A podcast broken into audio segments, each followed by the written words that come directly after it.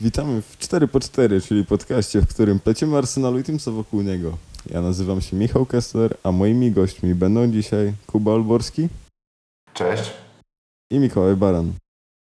Cześć. Zanim zaczniemy, klasycznie odsyłam Was do linku w opisie, gdzie czeka na Was oferta naszego partnera na stadionach.eu.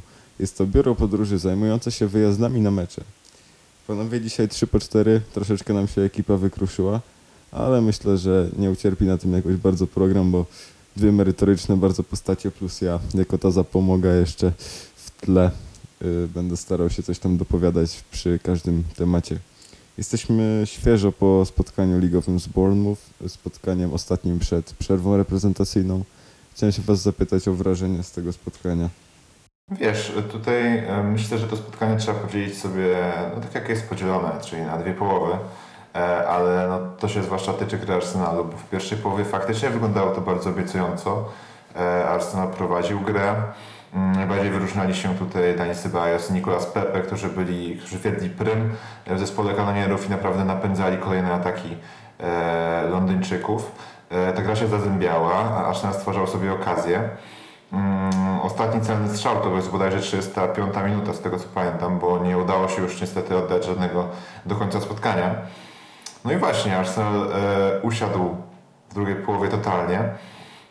Może nie było to tak e, do tego stopnia, jak to było chociażby z, e, z Watfordem, e, gdzie Watford kompletnie nas zdominował.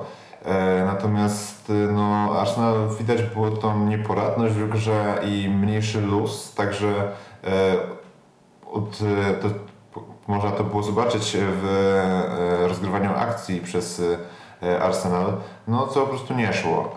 E, Bournemouth e, częściej było przy piłce i stwarzało sobie groźniejsze sytuacje. Chociaż tak de facto, mm, mówiąc prawdę, mieli tylko jedną groźną okazję na początku drugiej połowy, gdzie Wilson e, podawał wzdłuż bramki i nieszczęśliwie świetnie interweniował tam Chambers. E, Arsenal myślę wyłączył w tym meczu wszystkie atuty e, popularnych wisienek. E, Udało się to Unajowi Emeremu rozpracować i jego zespołowi. E, Faktycznie nie chodzi, Bournemouth nie grało tak jak potrafi, nie grało tak ofensywnie jak potrafi e, i nie potrafiło rozwinąć skrzydeł, co też myślę, że nie jest tylko zasługą słabej formy podopiecznych Ediego Hała, ale także pracy, pracy kanonierów. I tutaj takie postacie, które bym zdecydowanie wyróżnił za to spotkanie. Wybrałem sobie takie cztery, cztery mm, bo jest to zdecydowanie David Luiz, zdobywca zwycięskiej bramki dla Arsenalu. Psioczyliśmy na niego bardzo. Mm, Uzasadnienie oczywiście, bo te niektóre błędy to wręcz podstawówka, o ile nie, e, nie coś niżej nawet. E, Ale w tym spotkaniu był profesorem, przynajmniej według mnie. Grał naprawdę bardzo solidnie, zdobył zwycięską bramkę. Mm, Potrafił pomóc kolegom z drużyny e, w ustawieniu w obronie. E, Dobrze kooperował z, z Koleśnacem o dziwo. E, Znaczy dobrze o tyle, że po prostu porozumiewali się mniej więcej w tym, kto ma kogo kryć. Co nie zawsze funkcjonowało i nie było takie oczywiste. E, Także świetnie poradził sobie w rozegraniu piłki, e, co jest jego jakby domeną i potwierdzi to kolejny raz w kolejnym spotkaniu Premier League. Także przy Brazylijczyku niewątpliwie spory plusik. E, jeszcze większy plusik przy Kalumie Chambersie, który rozegrał no, kolejne świetne spotkanie na prawej obronie. E, może nie wykazywał się jakby tymi atutami, które może chcielibyśmy na stałe widzieć na prawej obronie. Arsenal, czyli szybkość, podłączanie się stałe do ofensywy, chociaż to i tak, to i tak stało na dobrym poziomie u Anglika. Ale przede wszystkim była tutaj solidność w defensywie. No, lewą stroną praktycznie nic się, nic się nie przedostało. E, Joshua King był wyłączony z gry. I to w dużej mierze jest zasługa właśnie, e, właśnie gry Chambersa, który e, naprawdę wygląda solidnie i pokazuje, że nie musi być rezerwowym, e, tylko jakby zastępcą Hectora Bellerina na dłuższą metę, a może po prostu pełnić taką rolę, jak powiedzmy pełni Joe Gomez w Liverpoolu, czyli właśnie przeważnie grałby na środku obrony, ale od biedy może także grać na prawej obronie, kiedy wymaga tego taktyka, też po prostu najnormalniej w świecie jest rotowanie e, no, startowego prawego obrońcy. Kolejną postacią jest Nicolas Pepe. Mm, Nicolas Pepe, który rozegrał naprawdę bardzo, bardzo dobre spotkanie według mnie, zwłaszcza ta pierwsza połowa, e, gdzie no, moim zdaniem powinny być e, dwa karne na, e, na Nikolasie. Niestety Martin Atkinson był inne, innego zdania. No przynajmniej jeden karny, bo ten drugi to z tym popchnięciem może taki byłby raczej miękki karny, ale ten, e, ten pierwszy to niewątpliwie dla mnie karny, bo to było, za- było zahaczenie, e, zahaczenie przez Rico e, i Pepe jakby nie dokładał nic od siebie, mm, został no, po prostu rzucony o, e, o murawę i, i no to był karny. Świetne dogranie także z rzutu rożnego, które zaowocowało bramką Dawida Luiza. E, I kilka naprawdę świetny, świetnych indywidualnych akcji. Nadal, nadal brakuje tutaj takiego pazura i pójścia do końca z dribblingiem. E, Natomiast e, idziemy w dobrą stronę. Widać, że idziemy w dobrą stronę i to może cieszyć. I Ceballos. I Ceballos, który był centralną postacią w tym spotkaniu e, i wziął na siebie ciężar rozegrania piłki, nie tracił jej, e, potrafił połączyć pomoc z atakiem, e, a także wspomagał kolegów w obronie. I to na pewno cieszy, bo takie, takiego właśnie występu od naszej dziesiątki oczekujemy i Daniel Ceballos potwierdził, że możemy, możemy naprawdę wiązać z nim nadzieję. Nie tyle na przyszłość, bo wi- wiadomo, że ona jest wątpliwa, ale przynajmniej na ten sezon. Myślę, że tu Kuba już fajnie powiedział dużo większe, już praktycznie wszystko. Yy, tak szczegółowo raczej. Ja ze swojej strony dodam tyle jeszcze z Mikołajem tutaj przed yy, nagrywkami rozmawialiśmy, że denerwuje fakt, że kiedy mamy przeciwnika pod ścianą, to nie potrafimy mieć takiej mentalności jak chociażby Liverpool czy City, że strzelamy tylko jedną bramkę i praktycznie stoimy cały mecz w takiej stagnacji i nie próbujemy zdobywać więcej. No oczywiście mieliśmy tam jakieś swoje akcje, no ale to powinniśmy strzelić te trzy czy cztery bramki nawet i po prostu zaznaczyć swoją dominację na takim, a kończymy mecz z wynikiem 1-0. Fajnie, oczywiście wygrywamy. Bournemouth to nie jest byle jaki przeciwnik, też warto mieć na uwadze. No ale od takiego zespołu jak nasz Arsenal powinniśmy oczekiwać jednak mimo wszystko tutaj zwycięstwa u siebie 3-0. Zwłaszcza, że przeciwnik nie miał w tym meczu dużo powiedzenia. To tak z mojej perspektywy. Miki, chcesz coś dodać jeszcze, czy?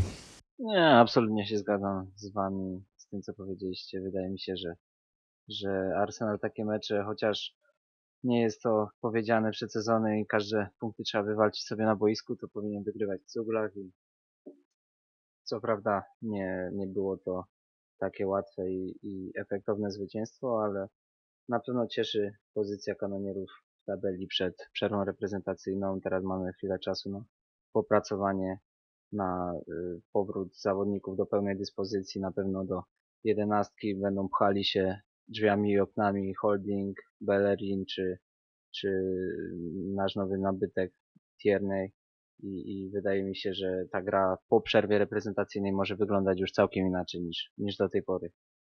No i bardzo ładnie to spuentowałeś. Y, Ja sobie pozwolę już przejść do drugiego tematu, którym będzie nasz brazylijski młodzieżowiec, y, mianowicie Gabriel Martinelli.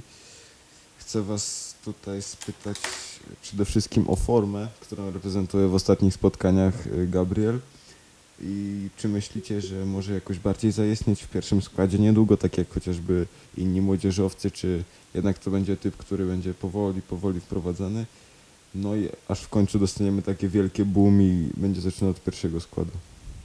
Generalnie wejście Martinelliego do drużyny bardzo mi przypomina wejście do City Gabriela Jezusa, który też przyszedł z Brazylii w zasadzie jako, no może no name to, to trochę za mocne określenie, ale jako zawodnik raczej perspektywiczny, a zaczął od y, kilku goli, wbił się do składu natychmiastowo, tam też była, z tego co pamiętam, kontuzja Aguero i, i Gabriel Jesus na tym dość szybko skorzystał. No i wydaje się, że, że ten Martinelli y, też w tym momencie dzięki zaufaniu Emery'ego y, może być szybko, bardzo szybko zbudowany w Arsenalu jako zawodnik właśnie gotowy do gry w pierwszej jedenastce. Wiadomo, że nie jest to jeszcze to doświadczenie, ten poziom, to mityczne doświadczenie, o którym się tak często mówi, natomiast yy, pewne jest, że ma ten zawodnik czutkę, no ma tak zwaną, ma tak zwanego gola w nodze. To jest takie dość potoczne określenie, natomiast myślę, że wiemy o co chodzi. Jest to zawodnik, który umie się odnaleźć w polu karnym. Yy, oprócz tego dysponuje całkiem fajną techniką użytkową. Potrafi ocenić bardzo dobrze odległość od, od bramki, od, odległość od y, obrońcy, który wisi mu na plecach i, i do tego bardzo dobrze gra głową. co w sumie mnie zaskakuje, bo wydawało mi się, że będzie to raczej zawodnik do gry kombinacyjnej, natomiast y, bardzo fajnie pokazuje się y, właśnie jako ten taki finisher, który czeka w polu, polu karnym na te wrzutki i bardzo dobrze radzi sobie w pojedynkach powietrznych z rywalami.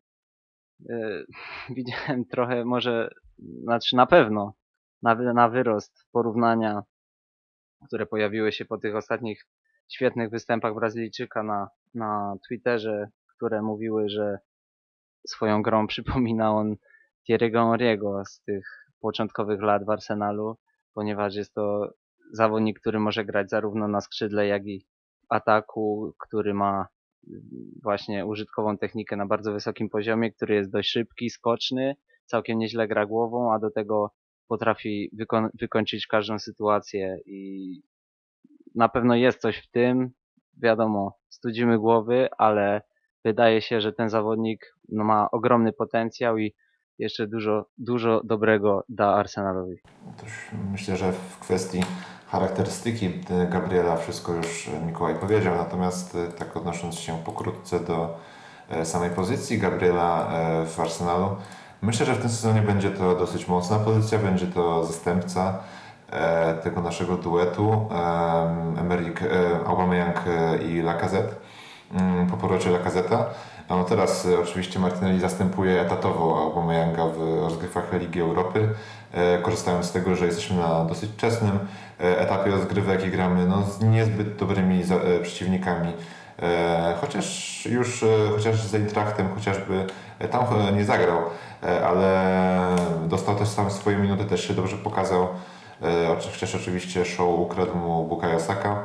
Mm, Już z standardem to było jego spotkanie, e, dwie bramki e, i asysta. Świetne, świetne spotkanie bez, bez praktycznie żadnych mankamentów w jego wykonaniu. Myślę, że to może być taka powiedzmy droga jak e, przebył już, przebył, myślę, że już przebył e, Edin Ketia w Arsenalu, e, bo no myślę, że ten sezon może spędzić jeszcze cały, cały mm, na Emirates, natomiast uważam, że przyszły sezon już e, będzie poza Emirates, nawet po szczeniu w jakimś klubie. E, a tym jakby zastępcą etatowym naszej dwójki napastników będzie właśnie e, Edin Ketiach. E, Może się mylę, może Emery ma jakby plany, żeby wykorzystać go bardziej na lewym skrzydle, a nie na napastniku, bo jak wiemy Martinelli może grać i tu i tutaj, i tu i tu. Ale tak jak, tak jak powiedziałem, uważam, że raczej przyszły sezon to będzie wypożyczenie i, i dopiero, dopiero Martinelli po, po powrocie będzie miał okazję, żeby na poważnie zawalczyć o pierwszy zespół, o pierwszy skład. Ja w tej kwestii mam troszkę inne zdanie, ponieważ wydaje mi się, że jeżeli, no to, to jest oczywiście bardzo młody zawodnik, jeszcze nie ograny na tym najwyższym poziomie, ale wydaje mi się, że jeżeli ma odpowiednie umiejętności, to powinniśmy przestać czekać na wielki wybuch z, y, zawodnika młodego, jego eksplozję formy, bo y, w ten sposób na razie tylko traciliśmy kolejne talenty. Y, Tak skończyła się przygoda z Arsenalem Serge'a Gnabry'ego, na którego czekaliśmy mm, w zasadzie nie wiadomo na co. Tak skończyło się y, przygoda, bo karierą tego nie można nazwać. Czuby Akpoma w Arsenalu też wydawało się po kilku turne azjatyckich, że będzie to nie wiadomo jaki zawodnik, a, a skończyło się na tym, że kopie się teraz w lidze greckiej i w zasadzie nie jest jakąś wybitnie wyróżniającą się postacią. Y, Wydaje mi się, że jeżeli ma odpowiednie umiejętności, to powinien dostawać szansę już teraz i nie powinien lądować na żadnym wypożyczeniu. Pamiętajmy, że Obama Young nie jest już najmłodszy. Co prawda zostało mu pewnie jeszcze ze 2-3 lata na najwyższym poziomie, ale jest to zawodnik bazujący przede wszystkim na swojej szybkości i to y, w jego przypadku metryka ma bardzo duże znaczenie, ponieważ z czasem będzie y, jego osiągi będą spadały i przez to będzie spadało także jego zagrożenie, które mm, będzie w stanie stworzyć pod bramką przeciwnika. No i wydaje mi się, że, że ten Martinelli albo powinien dostać poważną szansę, tak jak dostaje ją teraz, może właśnie nawet w wyższym wymiarze czasowym i, i pod większym obciążeniem gatunkowym tych spotkań, albo jeżeli się nie nadaje, to po prostu powinniśmy się z nim pożegnać na stałe, bo po co trzymać takich młodych, utalentowanych, którzy tak naprawdę nigdy nie dostaną swojej szansy i nie zobaczymy ich w akcji, tak jak na przykład tych wcześniej, które wymieniałem. Tak, tak, oczywiście masz, masz rację. E, Natomiast myślę, że jeśli wracamy do Ligi Mistrzów, jeśli wrócimy do Ligi Mistrzów w przyszłym sezonie, jeśli ta sztuka nam się uda, no to Arsenal pewnie będzie chciał ściągnąć kogoś na, na skrzydło. Czy to będzie Ryan Fraser za, za darmo, czy to będzie Wilfried Zaha może, e, w co wątpię, ale, ale wszystko jest przecież możliwe, e, co pokazało nam to letnie okienko transferowe. Mm, Myślę, że no po prostu Martinelli może zostać e, trochę ograniczony przez konkurencję i dlatego właśnie upatruję raczej e, dla niego wypożyczenia. Pamiętajmy też, że wraca właśnie Nketiah E, i myślę, że mimo wszystko umiejętnościami Nketiah jeszcze, e, jeszcze jest wyżej od Martinelliego e, i dlatego po prostu, nie, żeby nie ograniczać e, rozwoju tego chłopaka, posłałbym go na wypożyczenie, jeśli taka sytuacja by faktycznie zaistniała. No rozumiem, chociaż ciężko stwierdzić, czy Nketiah stoi wyżej umiejętnościami, ponieważ Nketiah udał się na wypożyczenie do Championship i na razie zbiera w zasadzie ogony. Strzela bramki, co prawda, wykorzystuje te swoje okazje, natomiast nie dostaje poważnej szansy i na pewno czymś jest to spowodowane. No być może jest to tylko taki, takie przeświadczenie Bielsy, że skoro jest to zawodnik wypożyczony, to woli ogrywać Bamforda, woli stawiać na, na młodego Anglika, y, który jest na stałe w klubie, niż na wypożyczonego zawodnika, ale jeżeli wypożyczał go, to na pewno z jakąś myślą, a na ten moment nie potrafią przebić się do pierwszego składu, no i coś jest tego powodem. Okej, dwa oddzielne poglądy, fajna, fajne połączenie na koniec. E, Myślę, że fajnie wyczerpany też temat. Lećmy zatem dalej. Chciałem porozmawiać o grze. Grze Arsenalu w dwóch oddzielnych rozgrywkach i dwóch oddzielnych składach, jakby nie patrzeć. Ponieważ w Lidze Europy wychodzimy drugim składem, często młodzieżówką i wyglądamy zdecydowanie lepiej, e, przynajmniej w moim odczuciu, niżeli w lidze, w której wchodzimy teoretycznie naszą podstawą i zawodnikami bardziej ogranymi na tym poziomie. Tutaj do Was pytanie, jak Wy to postrzegacie i skąd może y, taka zależność? Rozumiem też oczywiście, że Liga Europy no to jest troszkę niższy poziom niż często kluby z Premier League, aczkolwiek no dostosowujemy też poziom tego składu do tych rozgrywek, dlatego, dlatego ciężko mówić o jakiejś dużej dysproporcji. Ja tu uważam, że głównym czynnikiem e, decydującym o tym, o tej dysproporcji między występami Arsenalu w Lidze Europy a, a, w Premier League e, jest fakt, jak dobierana jest drużyna do, tego, do tych spotkań. E, To jedna sprawa. Jak dobierana jest taktyka pod rywala, to druga sprawa. Mm, A także na jakie rozwiązania decyduje się sam Unai Emery. No bo zobaczmy, przeszliśmy sobie e, dwa spotkania Premier League jak wyszliśmy z United i na przykład z Tottenhamem, a także z, e, z, z Watfordem. To znaczy to z Watfordem inna formacja, ale te dwa spotkania, te dwa pierwsze spotkania, to tam wychodzimy pomocą Torreira, Krzaka, Genduzi, gdzie już z założenia przed spotkaniem wiemy, że będziemy mieli cholerne problemy z e, tworzeniem sobie sytuacji bramkowych i jakby tym przejściem z obrony do ataku przez pomoc. E, Natomiast w Lidze Europy dostajemy skład, w którym w pomocy mieści się Torreira, Willock i Ceballos, czyli dwaj kreatywni zawodnicy, dzięki którym ten atak dostaje właściwe wsparcie i może dobrze e, kooperować właśnie z pomocą. E, Tutaj także ważna jest postać Joe Willocka, no, który gra fenomenalnie w rozgrywkach Ligi Europy i faktycznie bardzo, bardzo pomaga w rozgrywaniu akcji, w napędzaniu kolejnych ataków Arsenalowi. E, To niewątpliwie ważny element. I także myślę, że taki po prostu mm, trochę większy luz taktyczny może e, zauważam w tych spotkaniach, bo faktycznie mm, Arsenal widać, że e, czasami jest krępowany w Premier League przez Unai Emery'ego, tak mi się przynajmniej wydaje w niektórych momentach. Czasami faktycznie ta taktyka wygląda tak, tak, a nie inaczej i po prostu Arsenal nie gra tak, jakby mógł grać, tak jakby mógł kontrolować spotkanie. E, I to jest niewątpliwie kłopot. Jeden z innych kłopotów jest na przykład e, według mnie także osoba Granita Krzaki. Mm, Naprawdę nie, nie lubię jakby psioczyć na konkretnego zawodnika i, e, i brać go za koza ofiarnego, no ale niestety czego by nie mówić o Szwajcarze, to jest hamulcowy akcji Arsenalu. Nie nadaje się on do gry, ofensyw, do gry ofensywnej i kombinacyjnej w żaden sposób. Także często po prostu spowalnia grę. No, czego nie doświadczamy w rozgrywkach Ligi Europy, gdzie no, rywal jest mniejszej klasy, niższej klasy od, e, od tych rywali z Premier League, e, ale także gra, nie gra tam Granit Krzaka, który mógł zastopować tę akcję i zwolnić ją. E, no to, jest, y, to są czynniki, które wydatnie wpływają na spotkania i myślę, że między innymi dlatego właśnie e, jest taka dysproporcja, taka różnica między e, jakością naszej gry, a także e, radością dla nas fanów e, płynącą właśnie z oglądania tych spotkań. Prawdę mówiąc, ja spotkanie ze standardem mógłbym oglądać nie 90, a równie dobrze 180 minut, bo tak, tak naprawdę mi się bardzo podobała gra, gra Arsenala w tym spotkaniu. No właśnie, świetnie zdiagnozowałeś tu na początku, że być może właśnie to Unai Emery jest powodem tego, dlaczego gramy tak, a nie inaczej. Dlaczego takim razie y, na, na Ligę Europy potrafimy wyjść ofensywnie nastawieni, potrafimy być gotowi kreować grę, a na, na drużyny w Premier League wychodzimy z założeniem murowania bramki.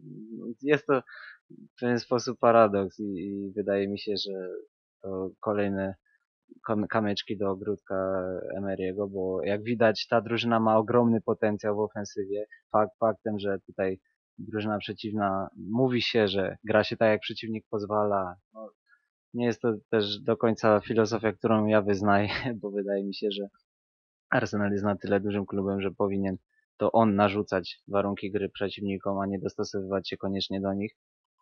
Ale y, kończąc taki wątek, który właśnie zacząłeś, poruszyłeś, wydaje mi się, że, że nie do końca jest to wszystko wina y, konkretnych piłkarzy, ale tak jak powiedziałeś, y, założeń taktycznych Emery'ego, które ograniczają y, ich swobodę i, i wydaje mi się, że tutaj powinno to ulec zmianie, a dalej jestem zdania, mimo poprawy rezultatów, że to nie nastąpi przynajmniej u tego trenera. I tutaj też cierpią e, ci zawodnicy z pierwszego zespołu, bo no Nicolas Pepe, Pierre-Emerick Aubameyang e, niewątpliwie nie dostają tylu szans, tylu okazji e, do wykazania się, mm, nie dostają takiego wsparcia, jakby dostawali, e, jak dostają ich młodsi koledzy w rozgryw- rozgrywkach Ligi Europy. No bo tu po prostu jest dużo mniej ruchu, dużo bardziej zachowawcza gra.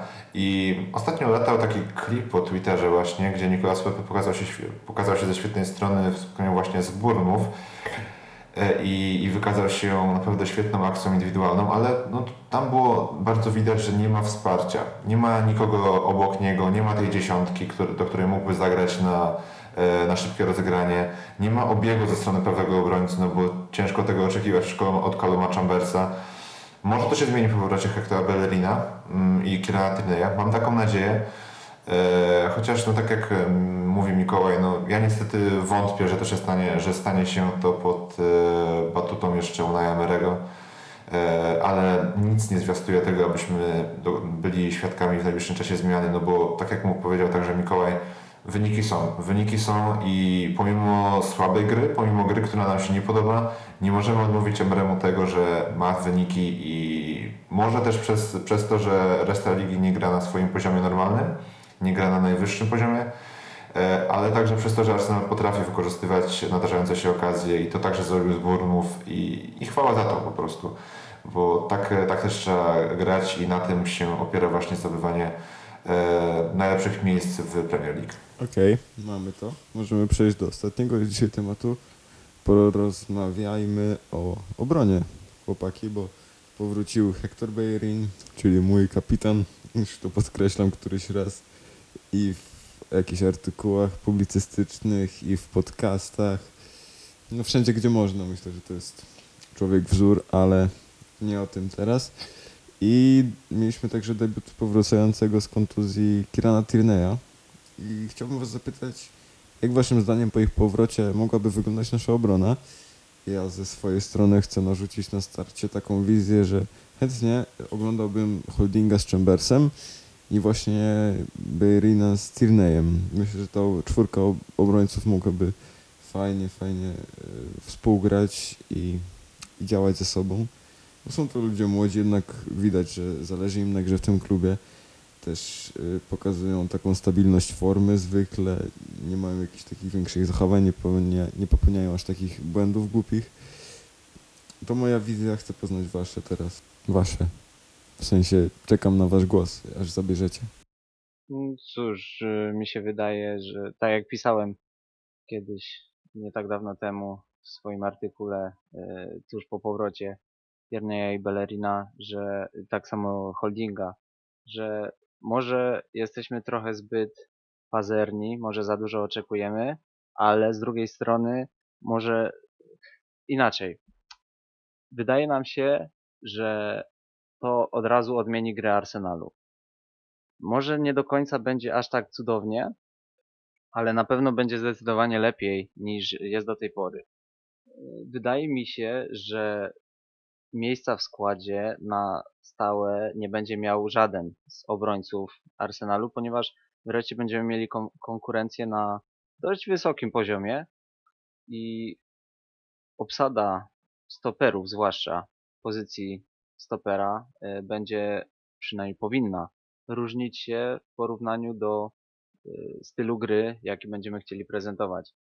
Mm, Tutaj nie do końca mogę się z Tobą zgodzić, że Holding Chambers to będzie najlepszy, najlepszy środek defensywy, jaki możemy w tym momencie złożyć, bo ci zawodnicy, no brak im doświadczenia przede wszystkim, no może to jest trochę śmieszne słowo, nadużywane zdecydowanie w futbolu, zwłaszcza przez polskich ekspertów, ale wydaje mi się, że nie do końca y, mogłoby funkcjonować. Jeżeli ja bym był szkoleniowcem Arsenalu, to robiłbym mniej więcej tak. Kiedy gralibyśmy z kontry, próbowałbym na obronie zawodników po pierwsze silnych fizycznie i po drugie doświadczonych, po trzecie przynajmniej jednego z bardzo dobrym rozegraniem. Także y, tutaj potrzebowałbym prawdopodobnie Sokratisa Luisa, ewentualnie Sokratisa Holdinga. W meczu, kiedy potrzebowalibyśmy przede wszystkim cierpliwego rozgrywania piłki od tyłu, tutaj na pewno przydałby się Holding i na pewno przydałby się Luis, także to jest taki drugi środek pola na drugi wariant. E, A trzeci, może trochę zaskakujący, wydaje mi się, że bardzo dobrze kiedyś funkcjonował środek defensywy Mustafi Sokratis i to też nie jest taki najgłupszy wybór. Może y, nie jest to do końca popularna opinia, ale Mustafi no, nie, nie grał przeciwko trudnym przeciwnikom, natomiast bardzo dobrze spisuje się w tym sezonie. Może, może warto by było go odkurzyć od czasu do czasu i dać mu szansę zaprezentować swoje umiejętności, bo te na pewno ma. Gdzieś tam pogubił się przede wszystkim mentalnie, ale wydaje mi się, że, że ma szansę wrócić do w miarę przyzwoitej dyspozycji, jeżeli tylko będzie obdarzony odpowiednim zaufaniem. Ja w sumie trochę odmiennie od Mikołaja też podążę ścieżką e, Michała i też wybieram jedną, jedną e, linię obrony na, na jakby na stałe, e, bo myślę, że Arsenal powinien sobie wytypować taką na, to, na ten sezon, aby ewentualnie ją tylko rotować e, momentami, tam jednym elementem, maksymalnie dwoma e, i, i nie więcej, bo no, ta linia obrony musi być zgrana. Muszą się, partnerzy z e, nawet środka obrony muszą po prostu poznać własne automatyzmy, własne zachowania, e, muszą wiedzieć jak kto reaguje w jakich sytuacjach e, i do tego właśnie nie- niezbędna jest gra wspólna i dlatego moja obrona ogółem wyglądałaby tak, że od prawej oczywiście Hector, dalej David e, Rob Holding oraz Kieran Tierney. Wiem, że pewnie większość z Was chętnie widziałaby Kaluma Chambersa na, e, na, jako partnera dla Roba Holdinga, ale tu zwracam uwagę na to, że David e, naprawdę poza tymi dwoma błędami, może trzema błędami e, podczas tych, od początku sezonu, no jak dla mnie gra solidnie. Jak dla mnie gra solidnie, e, jego niewątpliwe walory, dużo walorów, no dla mnie to przyćmiewa zdecydowanie jego mankamenty. E, Callum Chambers e, nie powinien zostać wystawiany z e, Robem Holdingiem, bo tak jak napisał, tak jak powiedział Mikołaj, no to nie są jeszcze tak doświadczeni obrońcy, żeby mogli na stałe decydować, moim zdaniem, o sile obrony Arsenalu. Możliwe, że się mylę, możliwe, że Chambers i Holding to już na tyle dojrzała, dojrzała para, mm, aby to zrobić. Ale ja bym poszedł w tą parę właśnie Louis, Louis Holding, bo Luis wiadomo, Luis ma świetne rozegranie piłki, Luis jest doświadczony, ma, radzi sobie także nieźle w obronie, a Holding, Holding przede wszystkim ma coś takiego jak ma Joel Matip w Liverpoolu, oczywiście z zachowaniem odpowiednich proporcji. Rob Holding nie boi się zagrywać piłek e, przez formację. Nie boi się zagrywać piłek, które przeszyją formację po ziemi e, i na przykład zagrać piłki z linii obrony do linii ataku jednym podaniem, co niesamowicie ułatwia rozegranie akcji i może naprawdę mm, dawać nam e, wiele możliwości, wiele więcej opcji do stworzenia zagrożenia pod bramką rywala e, w spotkaniach, gdzie Rob będzie na stałe grał. E, Dla mnie czwartym wyborem e, na środku, na środku obrony powinien być Sokratis, bo no niestety w obronie radzi sobie przeciętnie, a jego rozegranie piłki naprawdę, naprawdę stoi na moim zdaniem słabym poziomie. E, i dlatego powinien być tym no, czwartym, czwartym, e, czwartym kołem wodu, że tak powiem. E, i powinien zostać, no dla mnie to już jest ostatni sezon Sokratisa w zarwanku na piersi, niestety albo stety. Przychodzi Saliba, przyjdzie może, przyjdzie najpra- najprawdopodobniej jeden taki bardzo, bardzo drogi środkowy obrońca, który miałby być tym naszym powiedzmy Van Dijkiem, na co bardzo liczę. E, I no nie będzie miejsca po prostu dla Sokratisa. Mm, Tak odnosząc się jeszcze do naszych bocznych i do Mustafiego słowem, e, Mustafi dla mnie niestety nie w, nie w Premier League. Mm, W Lidze Europy może grać jak najbardziej, ale no w Premier League, no wybacz Mikołaj, ale ja nie jestem w stanie mu już zaufać w żaden sposób. E, No niestety, miarka się przebrała w tym sezonie. Do pewnego momentu może jeszcze w niego wierzyłem. E, Teraz faktycznie gra na bardzo dobrym poziomie e, w spotkaniach Ligi Europy, E, ale no na Premier League moim zdaniem nie ryzykowałbym. O tak, nie ryzykowałbym wystawienia Szkodrana. Może w końcu, zasłu- może w końcu zasłuży na, to, na ten powrót zaufania kibiców, w tym, w tym mnie. Liczę na to, liczę na to, bo kibicowałem mu na początku i niestety no, przykro mi, że tak się to obróciło, jak się obróciło. Mm, Jeszcze co do Kirena i Hectora, no to będzie, to nie będą małe zmiany, to będą bardzo duże zmiany w zespole Arsenalu, bo obydwaj są bardzo ofensywnie nastawieni, obydwaj są stosunkowo solidni w obronie, zwłaszcza Tierney, bo Hector to tak, no może jeszcze jest wątpliwy, chociaż tamten sezon pokazał, że potrafi bronić. A Tierney jest y, no, dla mnie idealnym lewym obrońcą dla nas, bo jest solidny w obronie, jest niesamowicie wbiegany, wytrzymały yy, i jego, jego podania, jego e, mobilność, także dośrodkowania e, no, są fenomenalne, stoją na bardzo wysokim poziomie.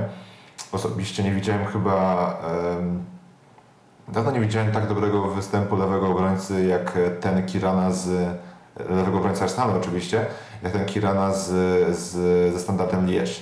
No to wychodziło mu praktycznie wszystko i naprawdę będzie to duża, duża zmiana w składzie Arsenalu, a także spore wzmocnienie tego zespołu, e, bo także pozwoli lepiej zakładać pressing na rywala.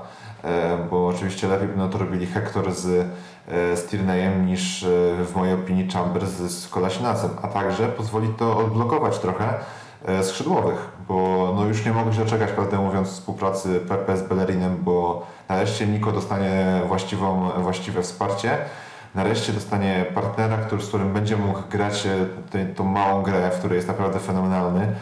E, i mam nadzieję, że to właśnie Hector przyczyni się do tego także, że Niko rozkwitnie, rozkwitnie w naszym zespole.